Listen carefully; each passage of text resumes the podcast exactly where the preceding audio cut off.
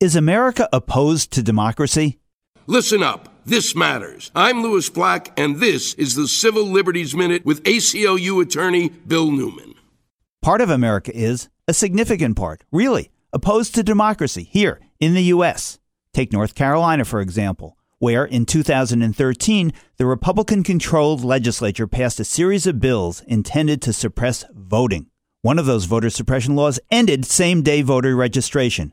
Another eliminated a week of early voting. A third ended out of precinct voting. And a fourth ended registration of 16 and 17 year olds, something that had been hugely successful in increasing voter participation of young people.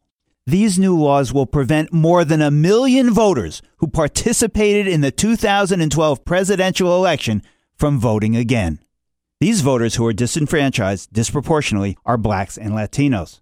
Look, voting is fundamental to democracy. And the legislature in North Carolina, you see, apparently believes in democracy to a point, only as long as the game is rigged to make sure that those in power and with the power remain in power. The trial of a lawsuit challenging these laws began in mid July. We can only hope that the judiciary can restore democracy that some states are trying so diligently to destroy.